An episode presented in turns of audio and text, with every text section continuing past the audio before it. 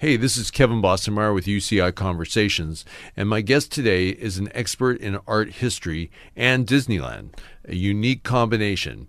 We'll get back to that in a moment. He earned his PhD from Yale University in 2014, and I will let him elaborate on his specialties. Please give a warm cyber welcome to Associate Professor Roland Betancourt. How are you today, Professor? Doing well. How are you? Very good, thank you. Please tell us all about your expertise, and we'll go from there. Sure. So I am an art historian who focuses on the Middle Ages, in particular the Byzantine Empire, which is essentially the eastern portion of the Roman Empire in the medieval period. So a Christian empire that rules a great part of the Mediterranean on and off throughout the period of roughly the 4th century through the 15th century. Why split the eastern section? Yeah, so essentially the Roman Empire becomes divided, basically for administration purposes, into a western half and an eastern half. And the eastern half, based in Constantinople, um, modern day Istanbul, is really the capital of what we later will term the Byzantine Empire, though the Byzantines themselves never refer to themselves as such. They were Romans in their own eyes. They spoke Latin and Greek, later on primarily Greek, for their entire history. And so they were really the connections between the ancient world and the modern world in very palpable ways. What's unique about the eastern section of the Roman Empire? Well, one of the most unique things is that, of course, they were native speakers of Greek, and therefore that means that they had the access to all the learning of antiquity, which is to say that if you've ever read Plato or Aristotle, you've probably read it, you are able to read that text because a Byzantine scribe or philosopher had those books preserved from the ancient world. And those later would be translated into Latin and eventually into modern languages. And what was happening on the western in the western portion of the empire, you eventually have a sort of fracturing of power into different groups, and really the eventual rise over the course of the Middle Ages of the modern states as we know them of you know we can roughly divide you know what we know as germany france etc Ma- mainly linguistic divides begin to happen and all that. How did you become interested in this time period professor? Well i knew i wanted to be an art historian from early on and I. How did you know that? I should probably clarify that early on was really in high school, uh-huh. moving into early college. At some points, I wanted to be a theoretical physicist, but you know that that didn't really quite happen. And I took AP Art History my sophomore year of high school, and I really enjoyed it. And it was something that came very naturally to me. And recognizing my strengths, I decided to pursue that. So I was an art history major from day one of undergrad. Do you remember, like, specifically, like, you know, what was it that grabbed you initially? Yeah, I, my mom was always very much like, you know, art history is a good thing to talk to people about. It's important to know about culture. It's essentially like a foundational thing that everyone should know you know, an understanding of art and music and the history. And so that was very much instilled in me from a very, very early age before I could even speak as the stories go. My aunt famously asked my mom, How could you be surprised that he's an art historian when you were lecturing about the Mona Lisa when he was still a toddler? So that's where it all begins, essentially. Where did you grow up? Miami, Florida. Oh, okay. Yeah. And my family's Cuban, so that's oh. a part of that background. Mm-hmm. So the art history interest begins very early on, becomes more of a serious interest at the end of high school. And I knew I wanted to be an art historian, but I wasn't sure what period to study. I think, like many students, we all gravitate toward the modern era in some capacity. And I began to realize that I could ask the same questions I was interested in modernity in of the Middle Ages. And in particular, I knew that the things that interested me the most about the modern world was really contemporary popular culture, and that I was really not going to be able to feasibly study that in an art history department, even though I really enjoyed the methods, the way of looking that art history instills and teaches you how to do. So I decided to work on the Middle Ages because essentially, in my mind, they were the same type of questions, the same types of investigations, and ways of thinking about visual culture. So you decided to major in that field. Mm-hmm. How did you pick the schools to go to? Um, so I began at the University of Miami and then eventually transferred halfway through to the University of Pennsylvania, where I finished my undergrad. And a lot of it was just, you know, I think like many high school students, you have some stereotypical places you want to go to. It either works out or it doesn't, and then you suddenly find yourself on different journeys that change every year. Uh-huh. And I also did summer school at Columbia in New York and interned at the Metropolitan Museum of Art. So I was really as active as I possibly could be. Yeah. I don't think I've really had a break since I was probably a senior in high school. and then you ended up at Yale? Correct, for my PhD and my master's before that. Yeah. Were you completely satisfied? How'd that go? You know, with graduate school and a PhD program, you're never completely satisfied, but it's because it's such an intense experience. But yeah, no, looking back at it, I was very happy there. And it was really a very formative experience. And even the parts that, you know, I wish would have been different are still very much informing the way that I work. Mm. You know, and I often say that I teach and I do research both from good examples and also bad examples. So that has always been something that I take to heart. Do you have a favorite piece of art? Not really. Mm. There are a lot of things that I gravitate toward and keep coming back to. For example, um, I tend to work on the broad spectrum of the Byzantine Empire. So, really, this very large temporal bracket but I always gravitate toward the 11th century. And if I'm working on Western medieval art, I somehow gravitate toward the 11th century. And so I do have this sort of mid 11th century moment that draws me. And I'm, I mean, I have intellectual reasons why, but I'm not sure how, you know, all my interests sort of congeal upon a certain time period that doesn't really manifest itself the same in the East and the West. Can you give us an example of you know what it is about that period, something that we might know of? Sure. I think probably in the Western world, the key thing that happens in the middle 11th century is the Norman conquest in 1066. So the Normans coming from modern day France into modern day England. And so it's a period of a lot of change and a lot of transmission of artistic forms that occur in that period. And the Normans are also entering other spaces across Western Europe that come face to face with Byzantium, um, like Norman Sicily. So you have a period that there is these odd moments of contact between the two. In the Byzantine Empire, the mid 11th century also marks a fairly concrete split from what we might refer today as the Catholic Church. So it's really a moment where the two churches are very concretely divided through theological politics that are so small that might seem silly to many of our listeners. It's quite a spectacular moment where they're debating things as much as like whether you put leavening in the Eucharist or not. And that's a major rift between the churches. So it's it's a period of a lot of change and also a period of a lot of artistic production that comes with that change. So that means that a lot of the artwork is changing and developing and responding to these political and social changes. So it really is an exciting period with a lot of interesting solutions to problems, mm. which is what draws me.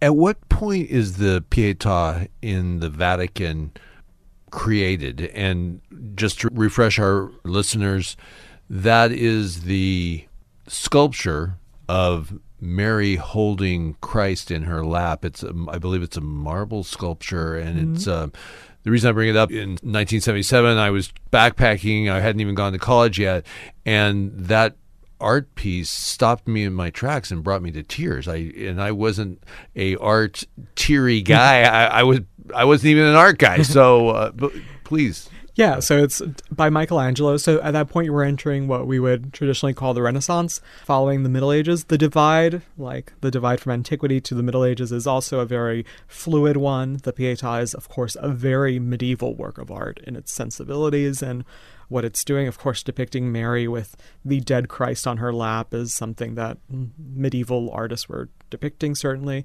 And the Pietà is also a fascinating work because it has such an interesting history. Not only did someone try to destroy it in the 20th century, it also was quite famously packed in a box and shipped over to New York City for the 1964 World's Fair, where viewers got to look at it from different conveyor belts moving along in front of it in this sort of blue glowing room. A very Disneyfied experience, quite appropriate to the topic of this conversation.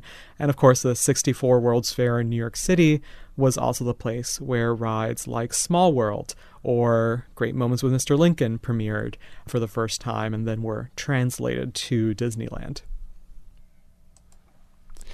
If you joined us late, you are listening to UCI Conversations on KUCI 88.9 FM in Irvine. I'm your host, Kevin Bossenmeyer. My guest today is Chancellor's Fellow, Associate Art History Professor Roland Betancourt, talking about his expertise in the Roman Byzantine Empire and also a course he has developed which looks at art history comparisons and Disneyland. Now back to the interview. Since we're talking about Disneyland. Why don't we just move into that, Professor? How did you come up with this course?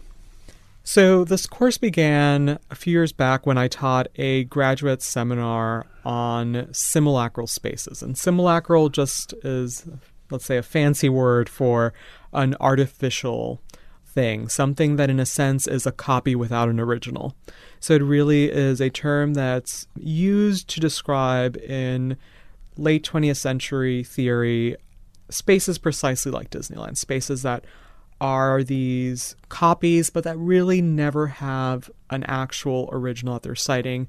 These spaces that, in, in, a sense, replace the actual landscape of the world with this completely artificially constructed reality. And so, for me, a lot of my work in this class was thinking about these types of spaces throughout history, from the ancient world to the present, and also pushing back on this idea that they are so artificial, that they are plastic, that they are not real. And that class had a class meeting on Disneyland. That is to say, just three hours of the seminar were dedicated to Disneyland, but we covered other topics like Las Vegas, the Holy Land theme park in Orlando, Florida, for example, and of course, medieval churches and what did pilgrims do when they went to the Holy Land in the Middle Ages. And so we were really looking at this longer history of what we might call tourism, pilgrimage, and the relationships that people have had with sacred, special sites. And that was a seminar? That was a graduate seminar for our PhD students, yes. And when you say seminar, is, is that actually a quarter class or what is this? That? Yeah, it's a hmm. class yeah. much like any other that you would take in college, but a seminar really means that you are, rather than sitting in a lecture hall, you are sitting around a table and discussing. So students are doing readings, and there's no lecturing that happens. It really is about students having to lead the conversation, which is why seminars are mainly oriented toward grad students or advanced undergrads that are really able to, you know, carry their own weight in that type of environment. Interesting. So that was your initial expansion, and then it expanded from there. Correct. And a lot of faculty who are working on new projects, exploring new ideas, seminars are often where we explore these ideas. You know, we've done a great deal of reading. We are perhaps beginning to write on a topic, we're exploring it further in a more concrete sense, and therefore seminars are a great way of, you know, having conversations with others, talking with the students, leading them through the material as well. So they really are these sort of laboratories. And so from there, I moved it to an undergraduate seminar, which is the same format, but it really has a lot more lecturing. There's a lot of more hand holding involved. So it's now become an undergraduate course seminar and how long has it been an undergrad? for a year now, and then oh. this spring it will become a lecture course. So, following the usual progression that many of our new courses take. And it will be a lower division class, which means that it is really a sort of introductory class. And one of the key things about the class is that it will satisfy an arts and humanities requirement as well as a science and technology requirement, which says a little bit about the focus and interests of this class. Well, please, let's talk all about the class. I get the impression it's a great general ed course that students can complete that requirement. And there's interest about it. So, what is it in the class that you're delving into? Yeah, so the reason why the class is covering not only arts and humanities, but also science and technology, is because it really is a class that is aimed at understanding the technological history that goes behind the Disneyland resort. So, of course, we are in Orange County, and therefore Disneyland is a very critical history of part of the history of Orange County. It's a very local history with a lot of different resources around us. And Disneyland is as much um, a history of innovation and creation on the part of the Imagineers as it is also a local history of Anaheim, of Orange County, of Southern California, and the various industries that existed here. So while Disneyland is emerging, yes, we can look at the history in which they were innovating and creating all these rides and new ride systems to push what could be done in amusement rides. But we also have the aerospace industry. We have a very long and deep history of the railroad in the West. And these industries are really coming together in Disneyland to produce an experience that is as much dependent on Disney films as it was on what these technologies provided. Is Disneyland the same conceptually today as it was when it first was conceived back in 1954, 53, and it opened in 55? Yeah, this is a great question because, of course, a lot of how people like to talk about Disney is under the rubrics of nostalgia. A nostalgia that says, you know, Main Street looks exactly the same way today as it did when the park first opened. And a lot of the conversations you hear in the park, both on the part of the corporation, the cast members, which are the employees, or even the guests, is, you know, sort of mentality of what would Walt do? Hmm. And of course, the parks have grown beyond Walt Disney's vision. And the thing that I like to often stress is that while Walt Disney might have been involved in the creation of rides of, like Pirates of the Caribbean and to a lesser extent, but still very present, the Haunted Mansion, we have to stress the fact that Walt had passed away by the time that these attractions had opened up. So, really, these attractions, which at least to me really are the definitive models of what Disneyland offers, really are things that occur beyond um, Walt Disney's lifetime. And so you have a park that is really coming to fruition with Walt Disney's influence, but also with the work of the host of Imagineers and cast members who worked in that park. Do you get into the mind of Disney and how Disneyland was originally conceived? I'm not that interested in the original conception of Disneyland. And one of the key things here is, of course, that a lot of people have discussed this. There's a lot of myths and histories that are associated with the creation. For me, what I find a lot more interesting is everything else that's happening around this conception. Because, of course, nothing happens in a vacuum. And so, for me, a lot of just even doing the research for this class and for my own work has been about, you know, delving through all those origin stories, all the narratives that we know, and then, of course, taking about 10 steps back. I always say, I always have to take one more step back than I actually think to understand, well, where is this all coming from? It's not just happening out of this isolated genius, but really happening from a very particular cultural moment.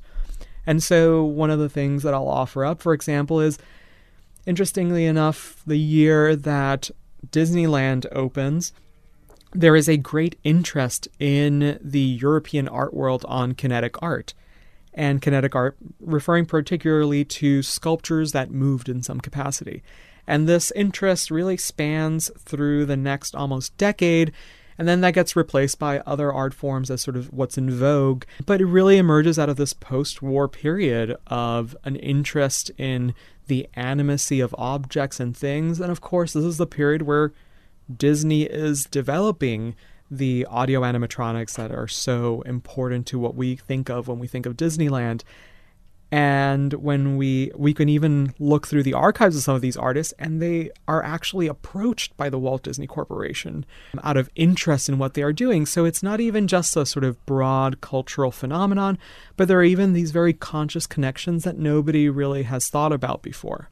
And so that's the type of history that I'm more interested in, a history that is really looking at culture and thinking about how is Disneyland significant. So, can you look at one particular area in Disneyland and tell us why it is significant? Sure. I think I'll focus on Pirates of the Caribbean. One of the things that I always start off when, you know, I as someone who teaches on Disneyland, I often get friends who are like, I will be at Disneyland. Please come with me or tell me more about Disneyland. And so one of the things that I often say is, you know, where else in our long history have we decided to take multiple warehouses and flood them with water, put a ride vehicle in this space that is going to pretend to be a free floating boat on a hidden track and go through scenes recreating moments of an alleged history of the Caribbean. You know, this is very unique. This is a very different approach to narrative. This is a very different scale at which these types of spaces occur. The reason why I'm phrasing this so carefully is particularly because I really want to stress the fact that Disneyland is not unique in the sense of you know, theming and these ideas have long, deep histories well into the ancient world, but because the, just the sheer scale of it is so unique. And that's what I find so interesting.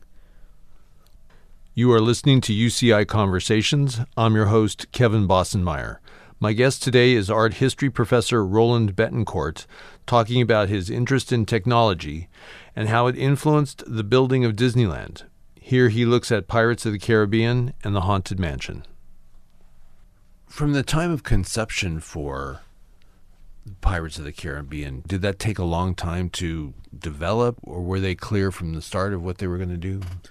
Well, interestingly enough, one of the things that we see both applicable to Pirates and to the Haunted Mansion is that these rides emerged really as an idea for walkthroughs.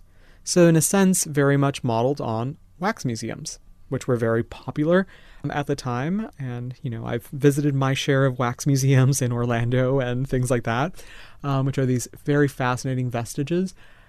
But of course, wax museums, any walkthrough has a limit on capacity. People linger at unpredictable speeds, timing is off. How do you construct a linear narrative when people have freedom? And so, of course, one of the important things that happens here are the lessons precisely of the World's Fair where they develop for a Small World a very much revised version of a log flume ride that is very carefully guided on a boat, which moves at a particular speed. There are fascinating conversations with Imagineers about the speed at which water moves, which is something beyond our conversation right now, but something that is definitely going to operate in a very predictable way and will allow a large capacity of guests to be loaded in and moved at a pace that you can determine and where you can really guide vision. Of course, this finds its great crescendo with the Haunted Mansion's Omnimover ride system, first used for a now gone ride Adventures Through Inner Space, where you not only have this pacing of these chairs essentially that are moving you along, but chairs that are actually also on a track that directs them to certain scenes at certain moments. So, a complete control of vision. I mean, one of the most impressive things being on the Haunted Mansion is the fact that the so called Doom buggies really sort of encase your visual frame and they limit how much you can see. And so, they're really directing how you approach the space. You really have to go out of your way to look back or to the side given the design. So, a very smart way of handling how people look and engage with these three dimensional spaces. Do you also include California Adventure, the second park at Disneyland? I include California Adventure only as a comparison. I particularly really appreciate California Adventure. I know that that's not a popular idea. I think California Adventure really emerges from a particular moment in postmodernism, which is the perhaps the academic term for describing it. And so, in that sense, it is very smart. It is very meta reflexive on what it's doing and almost reflecting what Disney does with theming and undoing it in very smart ways. One of my favorite moments in all of the Anaheim resort is precisely this moment when you get toward the end of one corner of California Adventure and you're basically turning into the Hollywood Studios area. And you know, you've been walking down this streetscape that is basically Los Angeles, all sort of mixed together. You have the Ennis house or the Hollyhock house with Frank Lloyd Wright, which are bathrooms. Very disappointed when I walked in there and the bathrooms weren't Frank Lloyd Wright themed. Um, and then you know you've walked past essentially the Grove and the the farmers market, and you get to the end of that road and you're turning into the studio and in that street corner you actually re- are there's this great reveal that it's all a set. So there's this very articulated sort of infrastructure behind that streetscape which of course now is the theming because the idea is that you're now in hollywood studios. So you are on a set but you have been on a set all along. So it's this very self aware moment of saying, yes, this is all artificial and that artificiality is part of what we're trying to do here. So, in those ways, I think California Adventure is a very smart park. It really acknowledges the limitations of theming, it acknowledges the limitations of Disneyland, and in many ways works in much smarter ways than Disneyland itself as a cohesive unit works, which is something that took me a long time to come to terms with. Have you been to the new Star Wars land, uh, Galaxy's Edge? Yes, I have been to Star Wars colon Galaxy's Edge. um, yes, and it's a very interesting sort of development in the history of the parks. Do you think it succeeds? Galaxy's Edge is very interesting. My opinions on Galaxy's Edge change every week. I think it is, in many ways, successful I think it's a very smart park in or land in the ways that in which it sets itself within the Star Wars universe. So it operates in a way that is perhaps very familiar to younger audiences and that it works like fan fiction. It really is set within the expanded Star Wars universe. It is perhaps not the moment where you're going to encounter Harrison Ford, or it's not the moment where you're going to encounter Darth Vader, but you are going to encounter a planet in the Star Wars universe, and you are about a month out from the events that happened in The Last Jedi. And you are in between the two movies that, you know, the one that will be coming out in December 2019 that really places you in a very particular moment in a cohesive world. And that is something that's very unique because I think many other parks that would try to depict a land like this would not rely on such a sort of almost um, sterile conception of time, or there's more of this idea of a storybook realism where, you know, somehow Darth Vader can exist alongside Kylo Ren, even though they don't, could never exist side by side. And comparing that, for example, to the Wizarding World of Harry Potter at Universal Studios, where you see Dumbledore, where you see characters that are no longer living, and the timing of where you are in this universe is sort of you're in this happy world where everything is happening at once. Where's Voldemort? Where's everything? We don't really know, but all the characters you know and love are there. And so I think both of those models are very successful in very different ways. And Galaxy's Edge takes risks in being placed so precisely in that universe that I think causes, you know, has pros and cons. How about the main?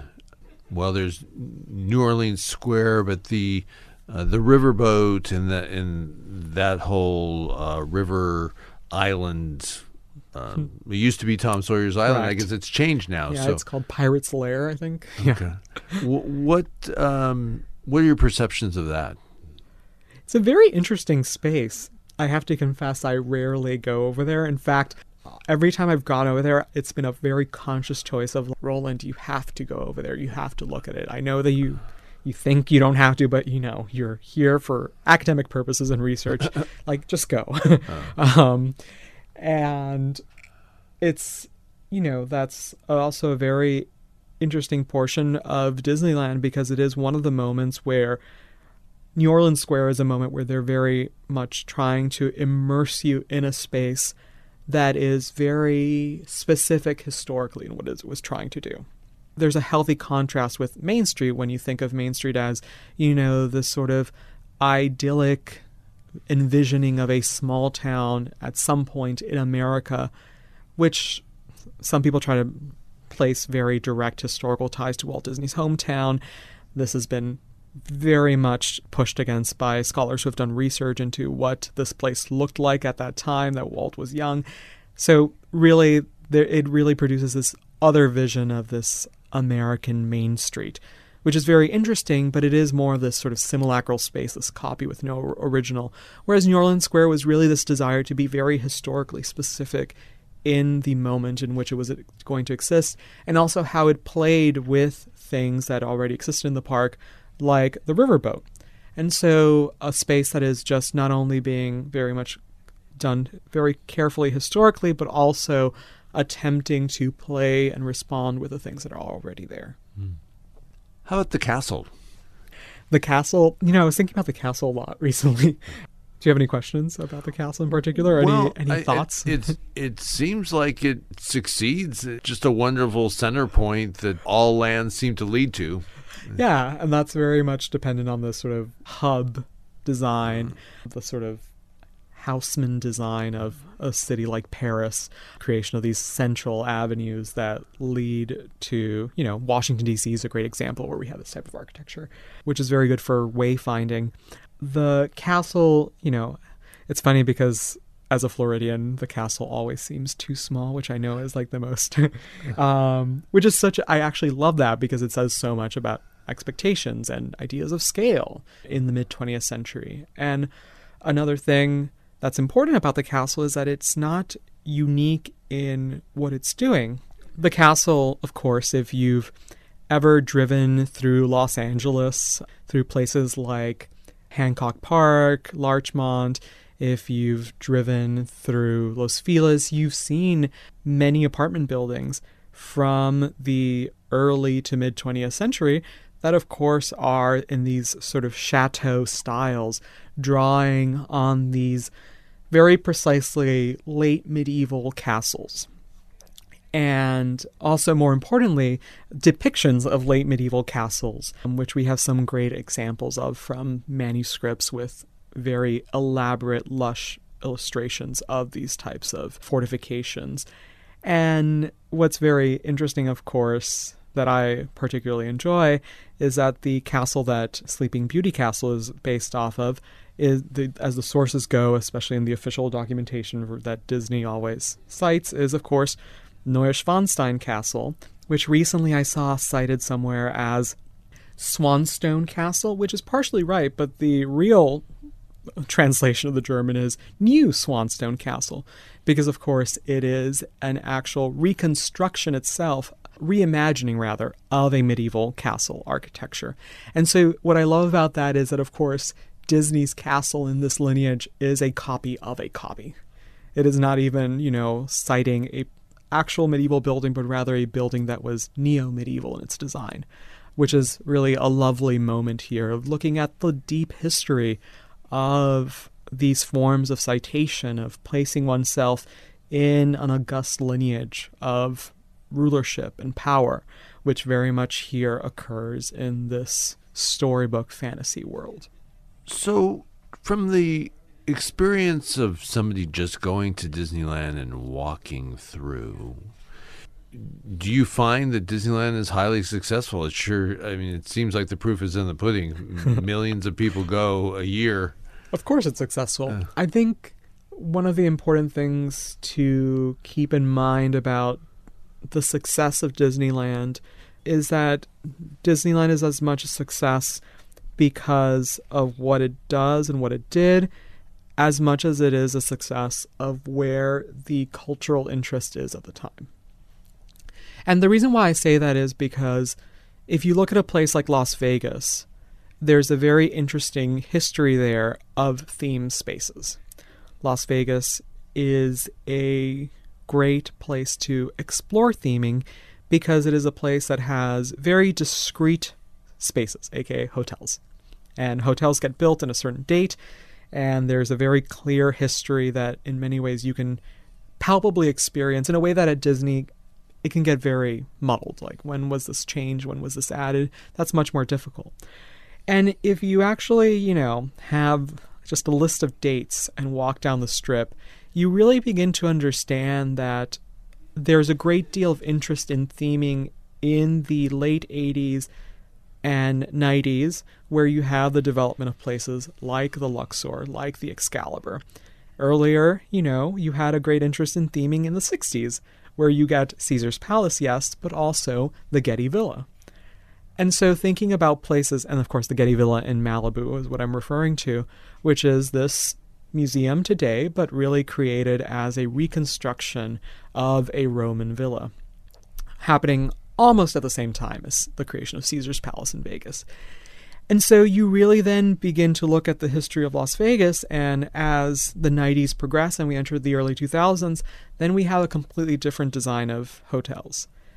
We have hotels that are focused on a theming that is about opulence, I think the Bellagio is a great transition between these two phases where you go from vague Italian theming into just depictions of wealth, which then I think culminate greatly in something like the Mandalay Bay, the Delano, even the Trump Hotel, which is really about shiny gold glass, really about these depictions of opulence rather than the theming that you would find at the Luxor that now maybe looks kitschy in comparison to these.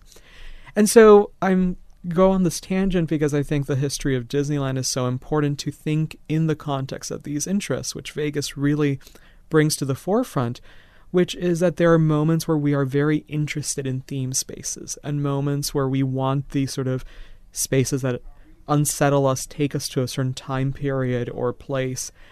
Whereas that comes and goes. And I think Disney becomes most powerful, the parks them, themselves, in these moments where we're so interested in theme spaces. And this says a lot about how we are relating to history at any given time.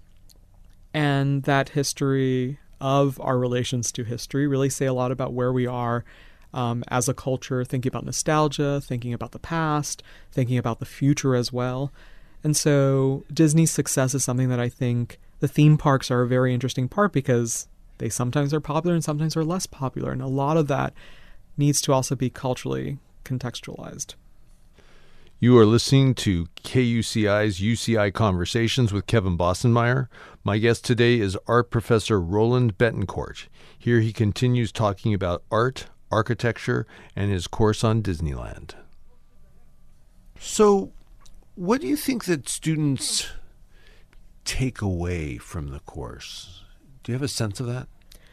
Yeah, so the course really, the key thing for me with this class is to think about, you know, traditionally art and architecture. And think about not only design process, but one of the key things in a class is also an introductory one is to develop a form of visual literacy with students, which means that if you're going to have a conversation about this is citing this, you know, the castle is citing this castle, or um, Pirates is citing this type of architecture. Students need that literacy in some capacity. They need to be able to understand the references, but they also need to be able to look carefully and understand that a photograph is staged, that a f- film is staged, but when you architect something, when you paint something, when you sculpt something, every detail also needs to be staged and placed there. And so, understanding the basics of art history and looking and understanding that nothing is accidental, especially in a place like Disney where they've been very careful and there are swatches of every fabric, there are details of every detail, those things matter highly. And so, to really get students to think visually, to learn how to look and talk about the visual world is very important. I remember after I took AP Art History, all I could see was see different types of columns. I was like Doric, Ionic, and Corinthian. I, it was almost overwhelming to walk around just the street, or even I remember watching something like Gilmore Girls on TV and being like, "Oh, that's an Ionic, that's a Doric column," constantly overwhelmed by that visual literacy. And that's one of the things I think is also very important in this class, doing that type of work with students. The other side of that is the science and technology side. So students will be reading patents, um, getting to know more about how rides operate, because I'm a firm believer that in an environment like Disneyland, how a ride operates is just as important as the art and architecture, because that art and architecture was designed to work with that ride system, and that ride system was work to design to was designed to work with that architecture. And so you can't really divorce the two. If you don't understand the details of how a boat moves through Pirates of the Caribbean, you can't really understand why certain scenes are staged the way they are, where the reveals happen, how sight lines are broken so you don't see the next scene. All of this depends on how fast is the boat going to take a curve, how fast is the boat going to move through another portion of the track.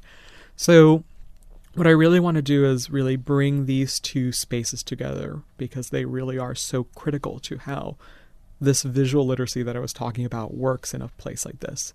Which, as a medievalist, my equivalent of looking at this is thinking that if there is a painting in a church, well, what did people do with that painting? Did they light candles? Where did it where did it stand while the mass was going on, while liturgy was happening? Was there incense? If incense was there, how did it change the way that light traveled through the space? At what times did these rituals occur? What was the lighting? What were the smells? What were all these experiences that really contour the way that we look at the work of art? Mm-hmm. So I'm very much thinking about Disneyland as a medievalist, as someone trained to look at the Middle Ages, because those are the types of holistic questions that we ask, rather than just saying, here's a painting against a white wall in a museum space that is just purely meant to be understood for brushstroke and color and line. It hmm. really is. You can ask those questions, but you also have to ask how do those colors and line look when it's, you know, dark and you're only looking at it through candlelight. Hmm. Do you do a field trip as a class to Disneyland? In the past, I've basically done optional field trips, essentially just because I can't command students to go to Disneyland. And with all field trips, you know, schedules are difficult and Disneyland is very expensive. So a combination of the two. And so what I found often is that students are very enthusiastic to tell their parents that they have to go to Disneyland, which no parents, if you're listening to this, I didn't tell them they have to go to Disneyland. All assignments can be done without a visit to Disneyland. But I do encourage the assignments are actually targeted for students to actually have contact with real theme spaces. So one of the options that I give students is they have to write a paper when they where they look at ride operations and also how people engage with themed environments. So the thing that I offer to them is go to the Irvine Spectrum Center because there you have this wonderful themed space on the Alhambra with all these details of Nasrid Islamic architecture. And you also have a Ferris wheel and a, and a carousel. So it's a great place to look at theming, look at how people engage with it or don't, look at how ride operations work. So that's always the option that I give them to go to other types of spaces like that. Do you look at the opposite of a successful themed area mm-hmm. to like here's a theme area that was built and it was a complete failure? Um to a certain extent. I, I have to say I have been all my friends are always like, you need to go to like a carnival like happening in a parking lot somewhere. I'm like, okay, that's not that's more of an amusement park than a theme park. But I have been thinking also about, you know, what are other approaches to theming. I I mean, I appreciate what theming does in its own right everywhere. And so, you know, there are some great places. I mean, I guess I could compile a list of just even in Orange County, great, weird, interesting themed places. Can you name one or two? Yeah. I recently went to the this restaurant called the Orange County Mining Company, and it is basically it's on a hilltop. Have you ever been? I have. Yeah. It's in Orange, the city. yes. Um, just a fascinating moment of like, you know, this other era which Disney is very much a part of and has influenced that as well. Just, you know, you pull up and park and there's like mining noises going on in the background. And, you know, it's just like, what is happening? And you enter this, you know, west gold panning, you know, salad bar situation that is a time warp in its own right, but you know, fits into this broader history of all these different types of themed restaurants that existed in a certain period. That for me, I love spaces like that because it really demonstrates the just the broader cultural manifestation of these things that I love about Disneyland and find so fascinating, which are of course such a crucial part of Southern California. From, you know, motels to restaurants. You know, Disney didn't invent the tiki room. This comes from tiki culture in the post war period. It also comes from the pre war periods, like places like Clifton's Cafeteria in Los Angeles. So it's a very fascinating world of theming that I really appreciate on its own right. So I can't say that there are any bad theme spaces. They're just fascinating ones. And since we're on the subject of mining in the West, Knott's Berry Farm must be a rich space for you. I just went to Knott's Berry Farm for the first time oh, um, a few okay. weeks ago.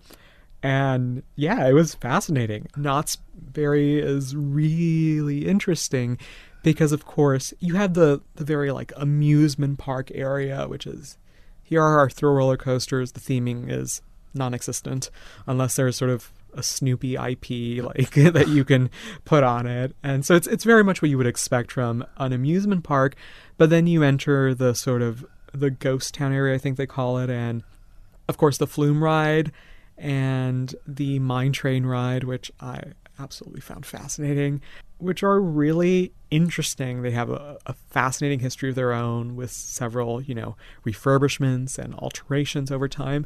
And one of the key things about the Flume ride is that it actually, of course, predates Splash Mountain by many years.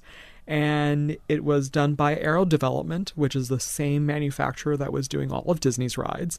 And the ride system that Pirates uses emerges from the ride system that they developed for an earlier iteration of the flume ride. So when you it, say flume ride, is that the log ride? The or? log ride, yeah, okay. the the log ride.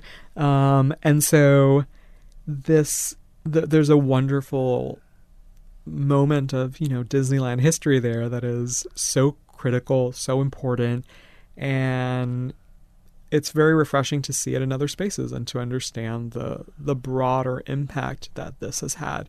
And you know, it's it, one of the most fascinating things there is that of course you also have these sites that are historic landmarks. There's this again blurring of what is theming, what is an actual historical site with all these plaques in the sort of ghost town area of like this is a historic site um, so a really interesting way in which theming is now, you know, is it is this is this theming? Is it original? Is it not? What happens when you put that in a theme park?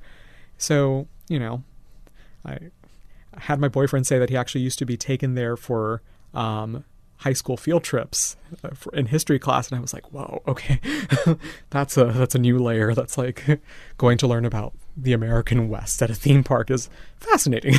what else, Professor? Do you have on the horizon? Are you working on a book? Yeah, so the Disneyland research is really aimed for a book project, and that book project, I think, in many ways, echoes a lot of the interests that I've shared here. I'm very interested in looking, of course, at the technical side of things and a very local history. And one of the things that I really am interested in showcasing is also the importance that the employees in the park have, um, the cast members who are, of course, um, the people who most interact with. Um, and who really make the Imagineers' dreams a reality um, by really operating the rides. And so for me, I'm very interested in a history that really gives light and puts importance on those who actually are like operating the rides and who, you know, change how rides operate through experience and who are there in the parks because I think that's also very interesting part of of what I like to think about, which is really how do people on the ground make realities for works of art? How do they change them? You know, if whether you're carrying a medieval icon of Christ through a church, you know, who's that person and how do their actions actually determine how the experience of the work of art is going to be hmm. felt?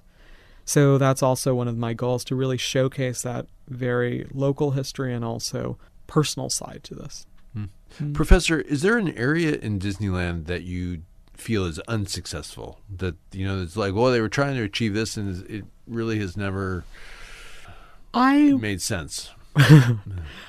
I would say that there are there are areas that I would certainly do differently. But on the other hand, I think that probably in terms of just a very stereotypical thing that people find unsuccessful, I think a good example to use is currently Tomorrowland, where, of course, you know, what is Tomorrowland right now? Because, of course, it's no longer a vision of tomorrow. Particularly, it's a space that has had different growth in different directions. So, you know, right now you have like Hyperspace Mountain themed alongside Star Wars, but then you have Star Wars Land. You also have Star Tours. Then you have Buzz Lightyear. So you have Toy Story, which now exists in Pixar Pier in California Adventure. And then, of course, like this isn't really about tomorrow. And so there have been a lot of great, um, almost very nerdy conversations about how to make Tomorrowland a space that is, in a sense, more historical, um, a sort of retro Tomorrowland that goes back to a sort of feeling of the 1964 World's Fair, this real idea of like doing a sort of more mid century project for Tomorrowland, which perhaps will be a direction that will be taken in the future. So I think Tomorrowland's a very, in, in terms of just hearing what Disney fans think is sort of a failure, I think that's definitely one of those spaces at the moment. And I think that's a very interesting lesson in a sense because it definitely shows that theming breaks down when theming doesn't understand what's across the street, which is to say, you know, you have to understand that you can make changes and things should change and evolve, but you also need to understand that they should respond, you know. New Orleans Square needs to be aware that the riverboat's going to be crossing in front of it, you know, and the riverboat needs to be aware that there will be a new land that will be constructed across from it. So how will it fit into that? You know, tr- how transitions are handled throughout the park are very important. And so I think that's definitely a moment where we see that there's an issue with these theme spaces when they begin to not be as smart to how they respond. Mm. And the question is not, you know, preserve completely and don't change anything. The question really is about response, thinking that art has dialogue. It dialogues with one, one another. Artists dialogue with one another. They respond to each other's works. They try to outdo itself, outdo each other. And I think that's also something that I, I'm hopeful that there's more of. You know, how do also different theme parks as they change and each take on their different identities. Not how do you compete, but rather how do you outdo one another. And I think that's a very healthy relationship to have of thinking, you know, what does Universal offer that Disney doesn't, and what's interesting, what's unique about what Universal's doing, and how does Disney respond and outdo? So I think that's definitely something that we'll also be seeing a lot in the new Star Wars land ride, Rise of the Resistance, when it opens finally at Disneyland, even though it just opened at Hollywood Studios in Orlando. Excellent. Well, we've, we've come to the end of our time, Professor. Thank you very much for being with us and offering us all these insights into this local iconic destination, My Disneyland. pleasure.